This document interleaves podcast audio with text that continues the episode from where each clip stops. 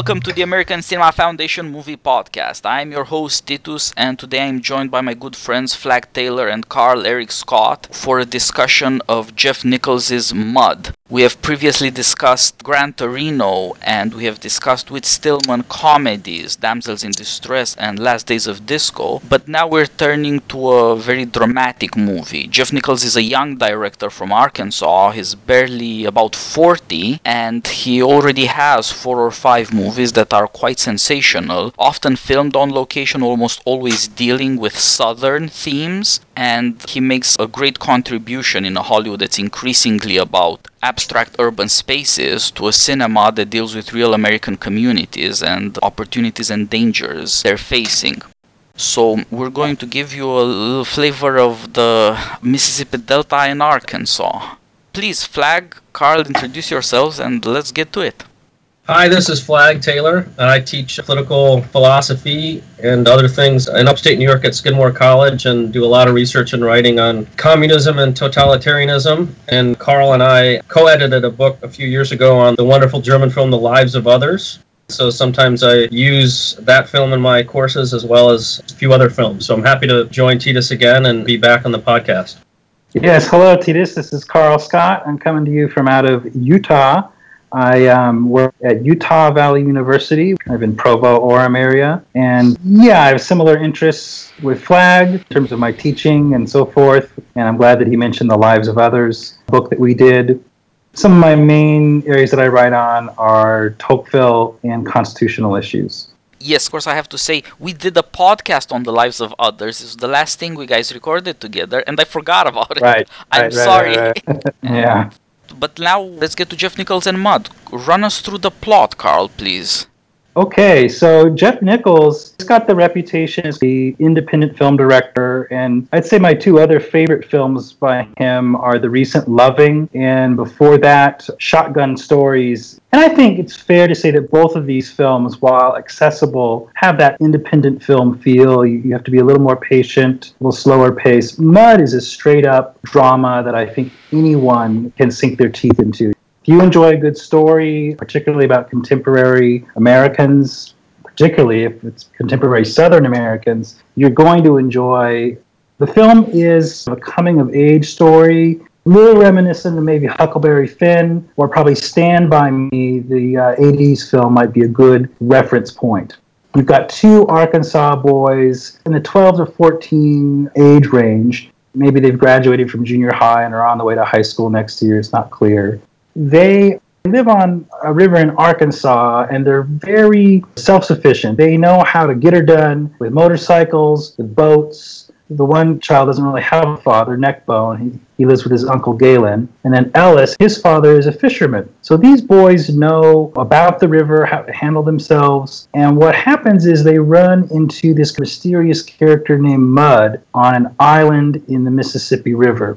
The reason they've gone to this island is Galen, uh, Neckbone's uh, uncle, has seen a boat in a tree.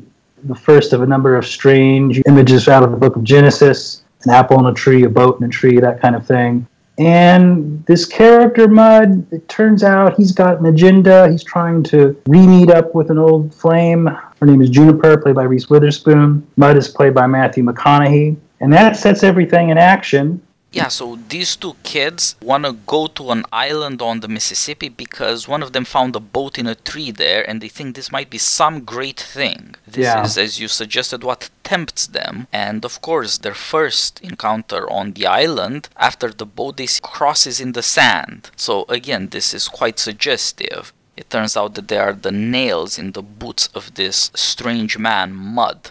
And these two kids have to deal with their families and with love. And this one strange guide maybe is really necessary for them. The story that's called Mud after this guy who is very close to a portrait of a natural man. He doesn't seem to have any ties and he seems much more spontaneous and at the same time experienced than anybody else in the story. He's also the best speaker, which is maybe even stranger. He has a great facility with words, and as you suggested, Carl, he also has an agenda. He's not all that honest. He's not really a good man.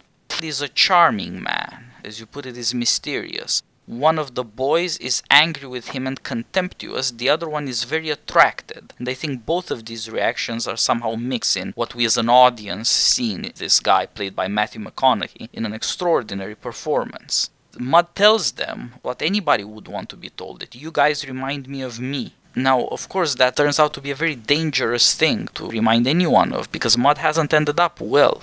As the story unfolds, we see the catastrophe that threatens to bring Mud and everything he loves to an end. And it seems like maybe the boys are at a crossroads. They're young, they're not even 18, but this may be the defining moment in their lives. And Mhm. uh, the story certainly frames things that way so that we see what love, what uh, family mean to these kids. Yeah, I have a question for both of you. Maybe would it prompt some thoughts about the bigger themes of the film. I remember when I first watched the film, and I've seen it a few times now.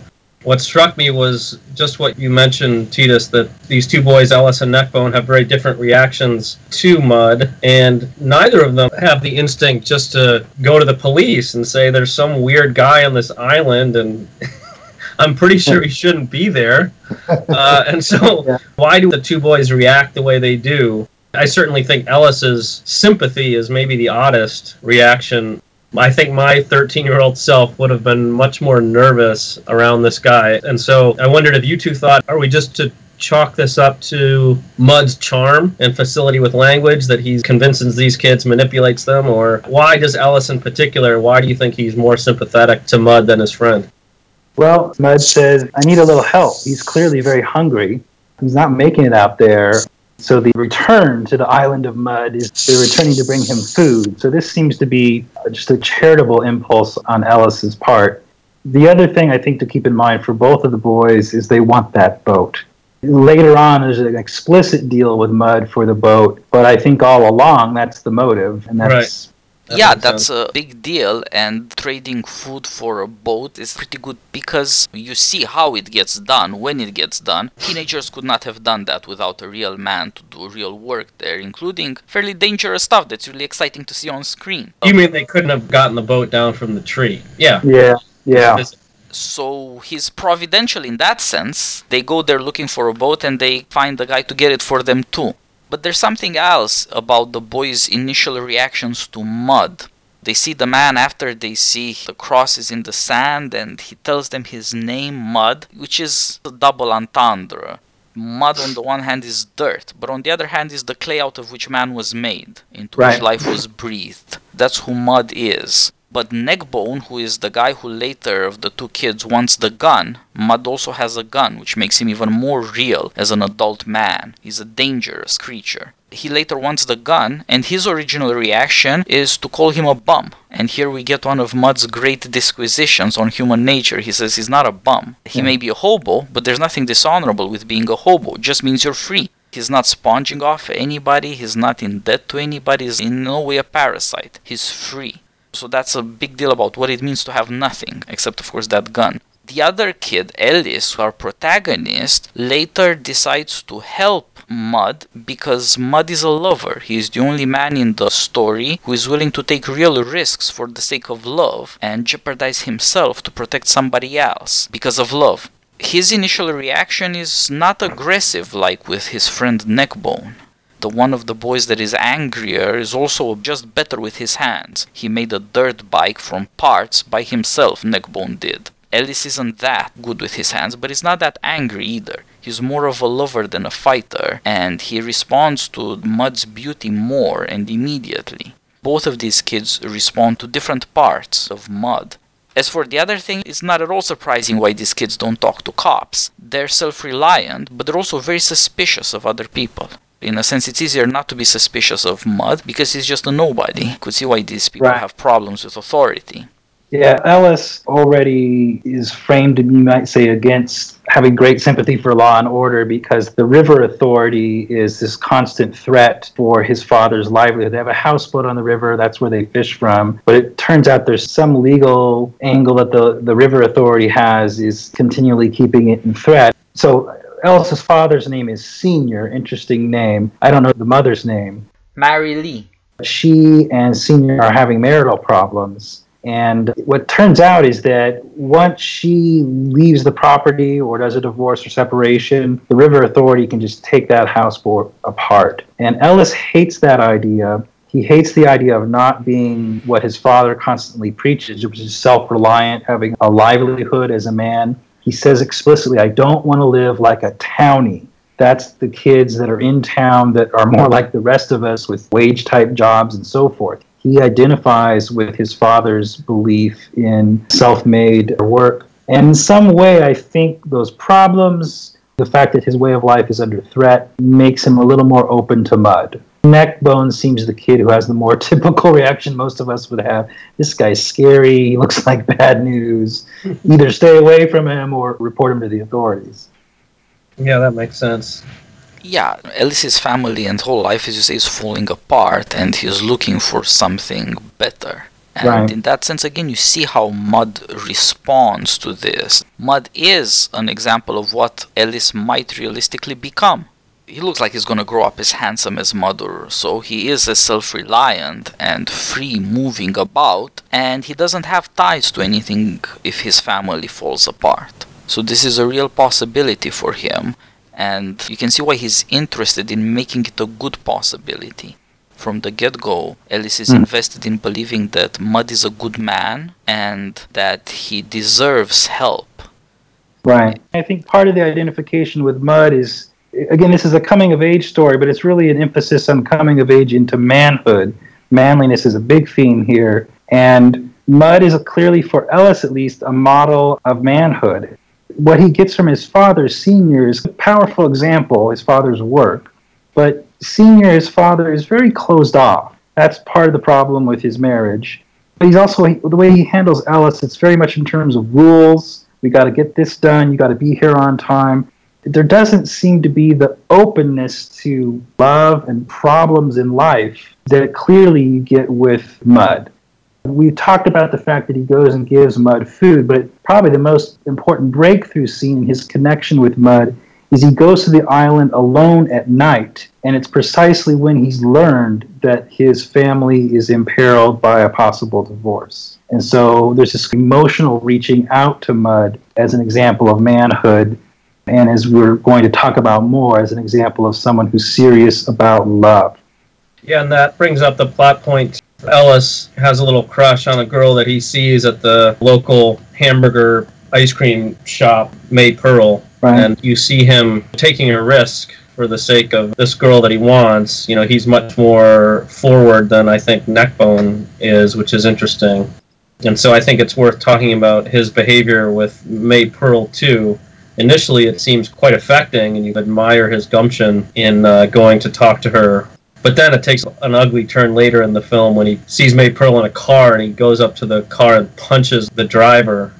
So you see him liking the fact that Mud takes a risk for Juniper, and it's almost like he's, I don't know, maybe imitating is too strong a word, but you mm. see him try behavior that he thinks is admirable with this girl, May Pearl, who's clearly a couple years older than he is, too yeah, she's a high school girl and she's with her friend when he first sees her, and some guy is teasing her in an unpleasant way, and he goes and cold cocks that guy, just lays him down.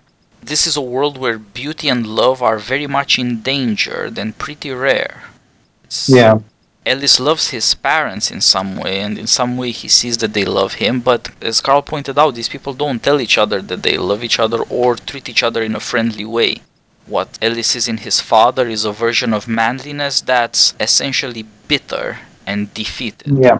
It's about resentment of the world, and that's the last show of independence. Life can break you down, but you can still be resentful about it. What the father teaches the son is that life is work, and so somebody who loves somebody else like the father loves the son has to work him hard.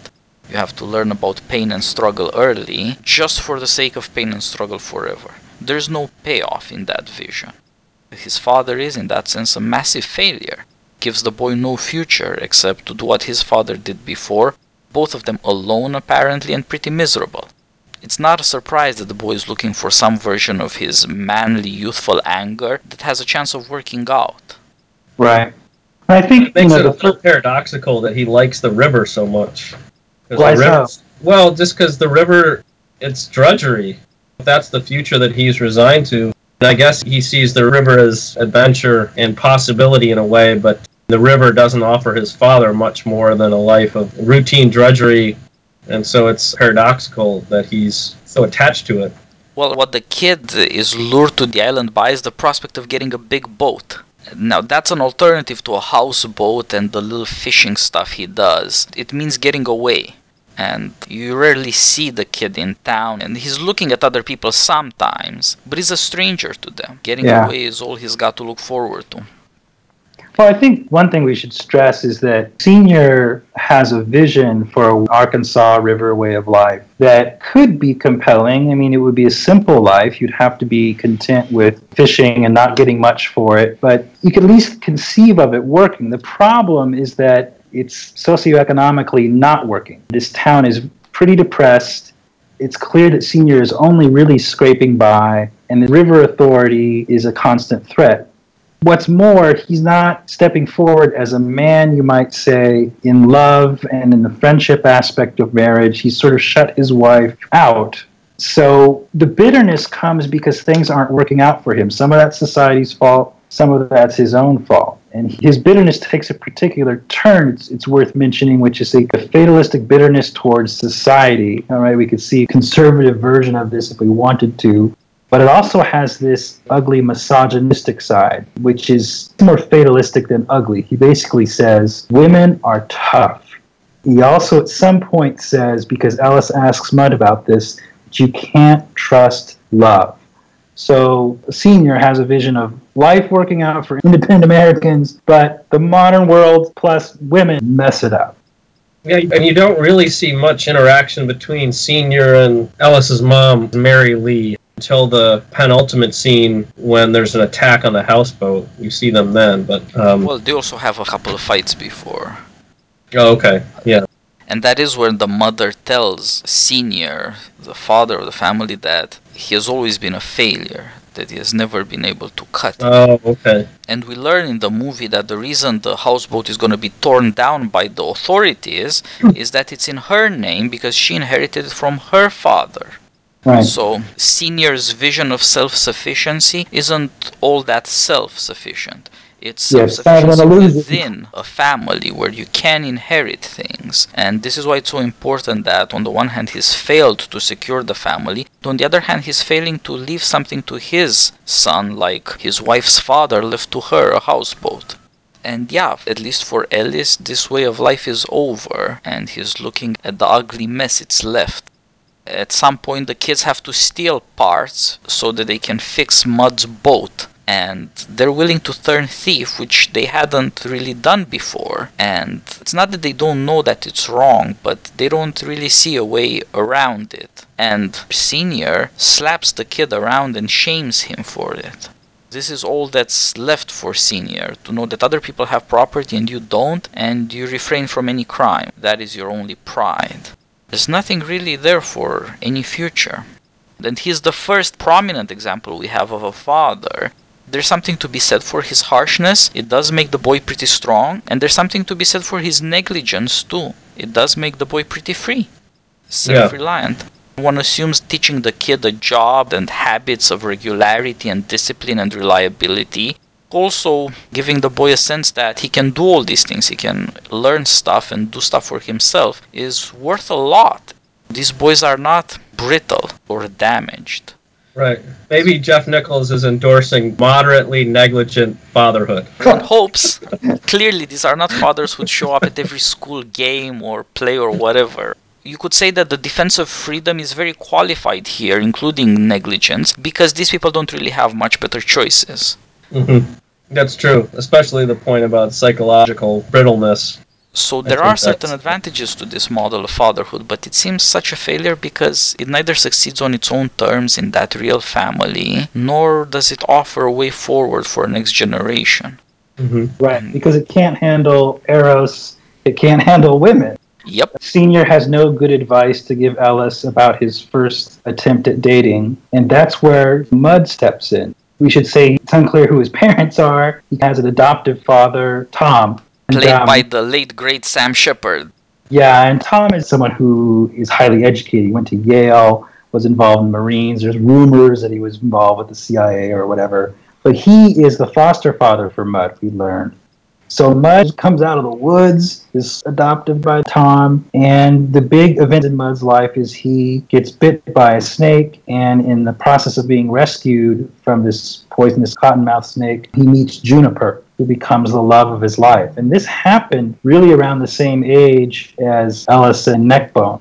And Mud's life becomes sort of this dedication to Juniper. And that's actually a problem because Juniper proves to be unreliable. Fine performance by Reese Witherspoon. She loves Mud, he loves her, but there's something about her she ultimately cannot be faithful. Mud is on the island. Reese Witherspoon, Juniper is hiding out in the hotel. They're going to connect at some point. I guess they're going to go off in the boat. And she has a chance, thanks to the work of Ellis and Neckbone, to make this happen, to connect with Mud, but she doesn't go. In fact, she goes to a bar and starts flirting with another man. So this actually would maybe vindicate what Senior says. Well, modern women mess you up, right? You can't rely upon them. But what's amazing about Mud is he actually ultimately has a forgiving reaction to this betrayal by Juniper. But most of the film, we're caught up in this story of will Mud and Juniper reunite? Will they escape the people who are tailing Mud, trying to kill him? Because he actually is a murderer. He killed a man who beat Juniper there's maybe that not so good example of mud to Ellis. The way you're a lover is you attack with no questions asked the men who might be competition or harmful to them. Yeah, that is what I think is both confusing, but I guess makes the film complicated and interesting is that no one's vision is really affirmed, precisely because of what you said, Carl, that Juniper turns out to be unreliable. So Mud's behavior in terms of risking his life for this woman turns out to be based on complete misunderstanding of who she is or not being willing to face facts. And then in a similar way, Ellis seemed to convince himself of May Pearl's feelings towards him that turned out to be completely divorced from right. reality. It's obvious to the audience that May Pearl is older and sure was being nice to him, but was not ready to commit. Whereas in right. Ellis's head, they were dating, right? Yeah. They, they, they were boyfriend, girlfriend. So it makes this parallel very interesting. And then if both of those things are true, then it leads you to wonder well, maybe Senior has a point. Which is a depressing conclusion to come to. Yeah, I would just say with May Pearl and Ellis, you're right. It's a young boy's confusion about dating and all the typical missteps that happen in teenage romance. But with Juniper, it's more like these people were destined for one another. This is a long standing on and off couple. She's there when his life is saved. And you get the sense that she was almost in love enough or reliable enough to make it work, but just not enough ultimately one of the most powerful scenes in this film where we see her recognizing that she's not going to stick with Mud and that Mud's made a final rejection of her. Just incredible scenes where she realizes that, and also she gets this glimpse of Mud where he does this parting wave, and it's a wave of love and forgiveness, really. And this alone makes the movie worth it. It's a very moving scene. Yeah. So I think the thing with Juniper, she's ultimately unreliable. Mud should have realized this much earlier in his life, but it's a big love of his life and it fails. I think Flagg is right about this. They're way more connected than it seems the relationship between Senior and Ellis is like the fatherhood you see with Tom Blankenship and Mud himself. They have a lot in common as fathers and sons, respectively, and Tom also first refuses to help Mud because he's still running after Juniper, and also tells Ellis women are the thing that destroys men. Mud also started this love affair when he was a boy one thing he has in common with Ellis, who is also experiencing first love, and you get to see indeed how violent he can be about it and how naive. But I think that's part of the deep teaching of the movie that for young men who are lovers, this combination of aggression and naivety is constitutional. The desperate desire to make oneself worthy and at the same time to be sure that if one has good intentions, one will be loved back is the way he deals with vulnerability. And from the point of view of love, how could a kid with such a father and mother go through first love and the disappointments that are inevitable and come out more or less whole? Right? Mhm. He needed somebody else. Every illusion in the story turns out to have some core of truth to it and some uh, important psychological advantage and teaching like the boys learn from their fathers to be sturdy, which turns out to save their lives. So also Ellis learns from Mud about loving women even if things go miserable, and this turns out to help him lead a life in the future. Mud himself starts from this illusion about who Juniper is, but her criticism of him also rings true. She tells Ellis that Mud is not exactly who you think he is. He is not exactly what we ourselves have seen. He's not reliable either. Yeah. It's not just that he has no plan about how to do these things, but like she's a creature of her passions, he's a creature of his passions. Right. He'll up and murder a guy. Now, I'm not saying the guy didn't deserve it, but it's still a very serious thing to do. Indeed. And uh, that's who Mud is. In a sense, both Mud and Juniper grow up just now, and partly with the help of these children, when they realize that they've involved children in something they should never have done. yeah. And only now do they become adults and learn to live with the fact that a beautiful thing that they've chased for so long is just not true. hmm Yeah. It's not going to work. Maybe one of the messages of the film is that there's a strange way in which self command and self knowledge have to go together. And so you could say that Senior is self command without self knowledge, deluded about who he is, and this, that important plot detail about him not being the owner of the boat. Yeah. Um, Mud is pretty honest about who he is, but his self command is limited too. So putting those two things together in one personality is difficult. It's almost like for Eros to work, you need both self command and self knowledge. Mud wants to be almost purely self sacrificing, but that instinct let loose without any self command is problematic for all sorts of reasons. Yeah, I think that's exactly right. Mud learns that he needs these boys to do work for him. He also learns that there are consequences to his actions, and he has brought these children under threat of death because he never thought things through. Hmm.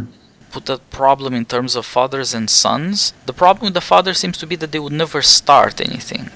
The Yeah. fathers come through to help the children after all, but they wouldn't have started on the path to doing the things that the children do need to do to learn about love and to grow up to become adults. When Tom, the sniper, is asked for help for his adopted son Mud, he doesn't want to help, and this turns out to have bad consequences. Right. The Ellis's parents, who are so caught up in their own problem that they're irresponsible about the boy himself, they also wouldn't have helped him start dating or anything else. Just like Neckbone, Ellis's friend, he has an uncle who steps in to father him, but that guy can offer nothing. He says, if you want to talk to me, you can talk, as though anybody has ever done that in the history of the world. Mm-hmm. All the advice he can give to Ellis is, if you're heartbroken, go and have sex. Some promiscuity will clear your head. And there's a teaching involved there that it might Yeah. feel like the world and eternity are caught up in your love, but it doesn't matter actually. That's Right. you know, it's not gonna help anybody with anything. Yeah, so that's Galen, the uncle who also lives on the river. What he does is he dives and scavenges things. He finds some pearls from time to time. So he's almost a lower version of Senior. He's a very fascinating character. He's a rural character, but he's really into punk rock and playing in these little punkety rock bands. Takes responsibility for Neckbone, but not much. He lives in a trailer, and he's a happy face temptation to misogyny, whereas Senior's this more grim, bitter one. You might look at the villain characters who beat women as the extreme evil of misogyny. The way you deal with women is you beat them. Well, Galen's way of dealing with women is you don't expect much from them. You just seduce them, have sex with them. That's that. He has this interpretation of the Beach Boys song "Help Me, Rhonda," where uh, where he basically says the whole point of this song is when when one woman gets you down, you know, love makes you feel sad. Then get back on your game by getting another woman in the sack. Kind of a limited interpretation of the song for one thing. That's not a plausible interpretation. well, I guess it's plausible, sure, but it just shows that Wow. for him, women are just boosts your self confidence, and it's probably not emphasized enough. But we briefly see that he has one of these improve your seduction technique self help books.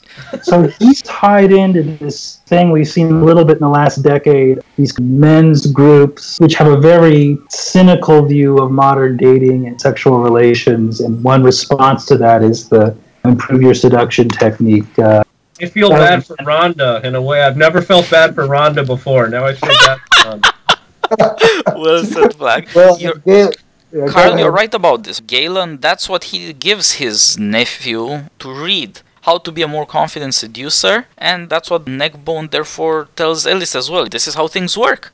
Neckbone isn't as interested in girls yet, but he's also Yeah. more gullible about this because he's never had to face for himself how humiliating it is to be told that love is a matter of batting averages.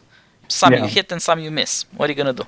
But that's what Galen is all about, and he seems fairly satisfied with it. But of course, this thing doesn't last. You're not that young and that handsome forever, and Right. things aren't without consequences forever. You're right that Galen is a newer, more high tech, but less dignified version of the self reliant man of the river because he has to scavenge the bottom. He's Right. proud he found a fully functional ceiling fan on one of his dives, and there you go. You know, you never know what you're gonna find. There are good things where people don't expect them. Now, of course, that's something to frown at there, but I think it's also part of the deep teaching of the movie that there are good things to find in places where you don't expect. For example, this little town on the Mississippi in Arkansas. These people learn important things about how to be a human being in circumstances that are pretty frightful. Whenever you see rides through town, it seems like the only growth industry is junkyards. The Yeah. But even so, these kids know how to make stuff out of junk that's real and works. That's uh, again admirable. Maybe one of- plot detail we haven't talked about is when Ellis falls in the pit of water moccasins. Mud does not hesitate to take him right away and get him off the river, Yeah. finds the bike, takes him to the hospital. And you might wonder, from what we know about Mud, whether he would do that or not. It's not self evident that that would be his first reaction. After all, he knows that at that point in the movie that these assassins are after him and that his life is under threat. Yet he doesn't hesitate, I don't think, for one. Yeah, you see him moment. jump in there among the snakes. Yeah. He's risking his life for what seems right. That part about his character is real and doesn't seem to be conditional in any way. It's also unique in the story and it has this of importance because this happens after Ellis finally loses faith in Mud. yeah. And it's because Mud and Juniper are no better than anybody else. They say they love each other, but they abandon each other Mm-hmm. that's the big deal there with all these kids. What are they going to learn about love when disappointment comes? Will they Right. learn to hold themselves in contempt for being weak enough to love women? Will they learn to hate women because they seem stronger and are able to break a man without even trying? This boy, in this moment of great anger, he fights with Mud and he runs away and he falls and he might die bitten by snakes. This is just a great biblical image that he's Yeah. among the snakes there dying. there's already been discussion of the snakes. We've learned that due to the dynamics of anti-venom, if Mud is bit again, he's probably going to die. So his rushing into that creek to pull Ellis out is a spontaneous act of extreme bravery. It's echoed, though, in the fact that he throws himself into a snake pit almost more dangerous when he goes to have a last word with Ellis. He doesn't need to do this. But I think what we see at the end of the film is that he he's given up on the dream of Juniper and that confrontation with Ellis when Ellis says, "You used us and you don't believe in love really." From that point forward, his new purpose or at least one purpose besides escaping America through the boat is to be his father figure to Ellis. It's another beautiful scene with Mud's mercy on display when he sneaks into Ellis's bedroom at night. That's where, even after what Juniper has done, he says to him, Look, your father's not correct about this idea that love never works. He says, If you find a good girl, you're going to be fine. So, despite what's happened to him, he still is a believer in love, and he can provide a corrective to some of the bad lessons that Ellis has gotten. It's a new purpose for Mud that makes him a much more interesting and admirable character. Yeah, that's a good reminder. I'd kind of forgotten the interplay between these two plot elements. But I think you're right that it's really crucial that when he goes to the houseboat, he knows that this Juniper thing is, is over with. And I think you're right to point out that now he has this new purpose. He does tell Ellis that he's wrong about it, even given his very recent experience with Juniper. Yeah, and that is also the moment when he tells the boy, I'm not a good man. Yeah. He understands at some level that the things he has done and been through have done something to him. And running away is maybe the only thing he's got left. He runs away with his adoptive father, and it seems like maybe they could make it, maybe they could prop each other up in some way. The Mhm. old man seems self sufficient, but there's nothing in his life, and in his heart there is only bitterness. Yeah. And Mud has lost the thing he's been chasing after for so many years as well, but it's not bitter. And that turns out to be a very rare thing. Mm-hmm. Mud is in that sense in between the old men who think that women are the devil and people like Galen, and if he convinces him his nephew Neckbone, who think that women aren't really anything. You Mhm. don't have to be afraid of them because they don't matter. Right. The truth about seduction is to be confident because there's no risk. You'd have to believe that women are of great importance to be afraid of them.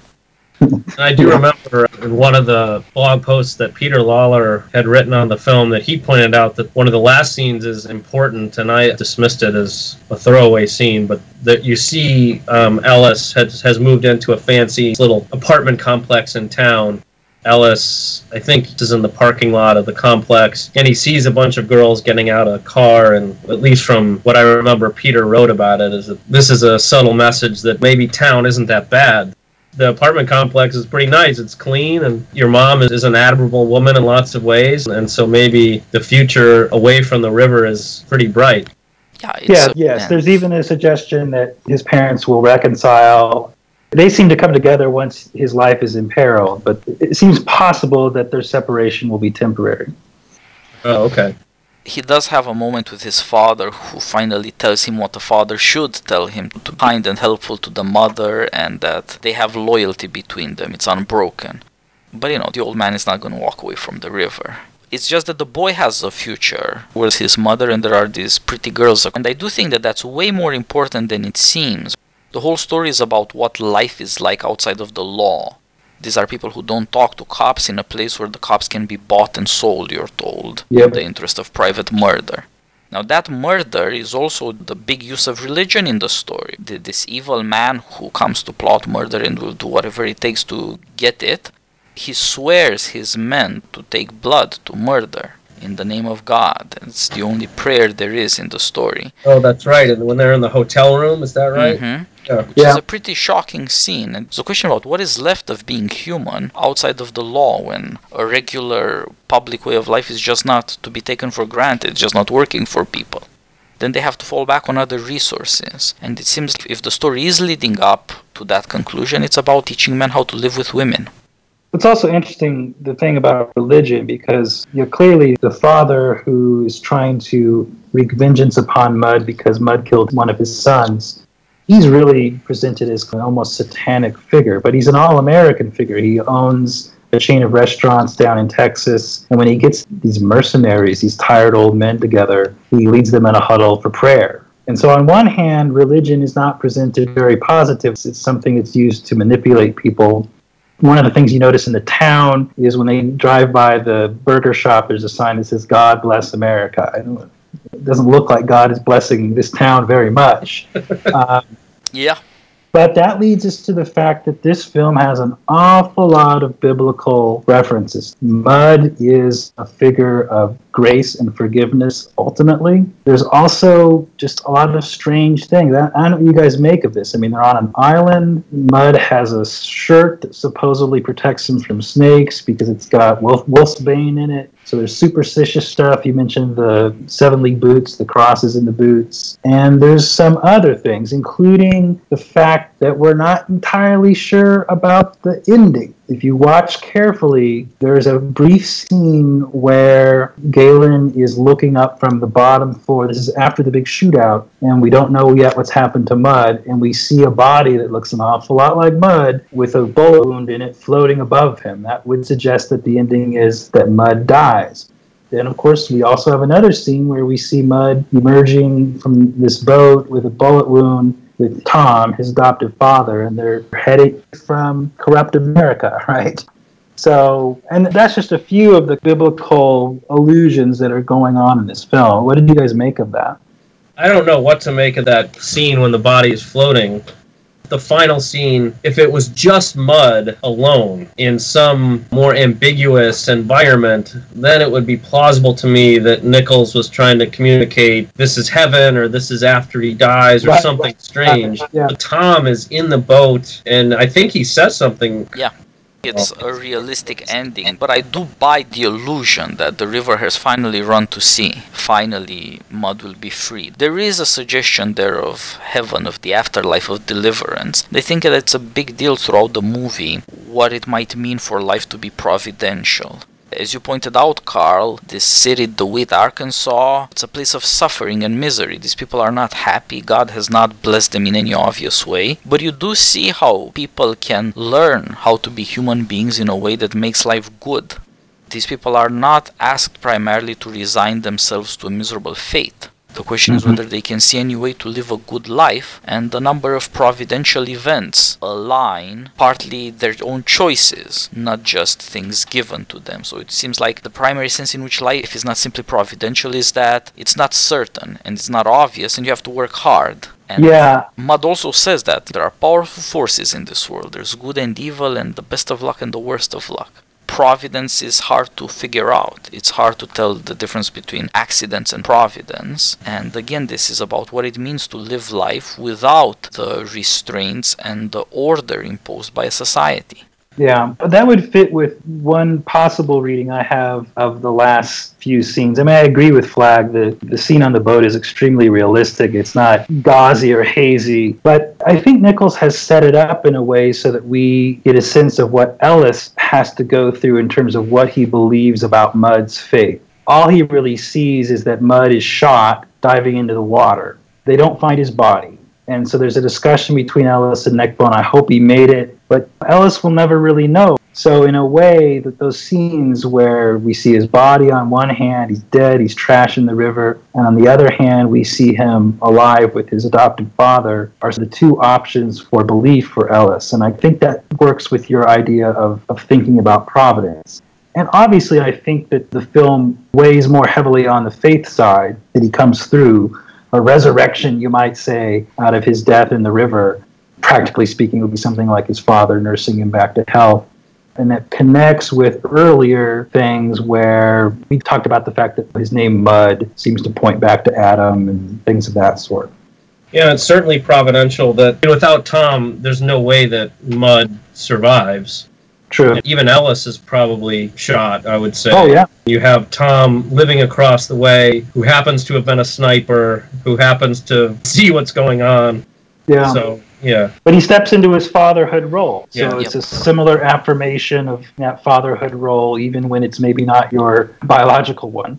yeah, on the one hand, this is a matter of the character of poetry and storytelling, that all the accidents are planned in a story. Right. Jeff Nichols, who wrote and directed, as with his other movies, doesn't want to tie things up too neatly because it would not be plausible to have so much success. A story that's perfect is somehow implausible to audiences that are too aware of how much bad luck and bad things play into our lives. And on the other hand, Providence is not real if it's a poetic artifact. If you line up events and so it's just really really difficult to depict mystery without counterfeiting it. Hmm but i do agree this kid at least has to ask himself what to make of what he's been through and whether he should be looking at life as somewhat providential if mysteriously or on the other hand give it up.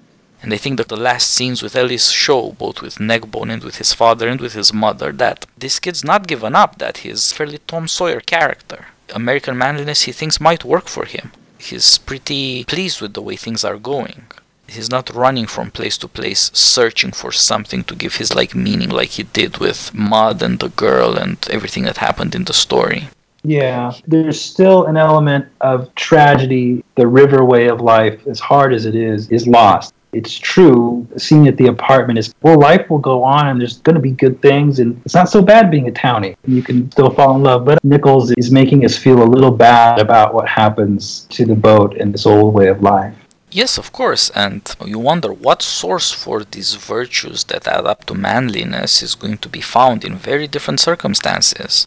Who knows? There is a lot that's being lost here. Audiences have to find adventure stories plausible, and so the stories need a setting, but also they need an audience that responds to these things if you don't see what's extraordinary about teenagers who have to deal with love and death, I'm not sure how that could be fixed. But if you do, it seems you need some setting. Yeah. One other thing I'll mention here is just going forward to Nichols' more recent film, Loving, which is about the famous Loving versus Virginia the greatest name in Scottish history. Supreme Court, yeah, yeah. Case that just captured everything in its very name. That film is beautiful, wonderful. It's not the typical civil rights drama that you expect. And one of the things Nichols does is he portrays the working class dignity of this quiet man, Mr. Loving.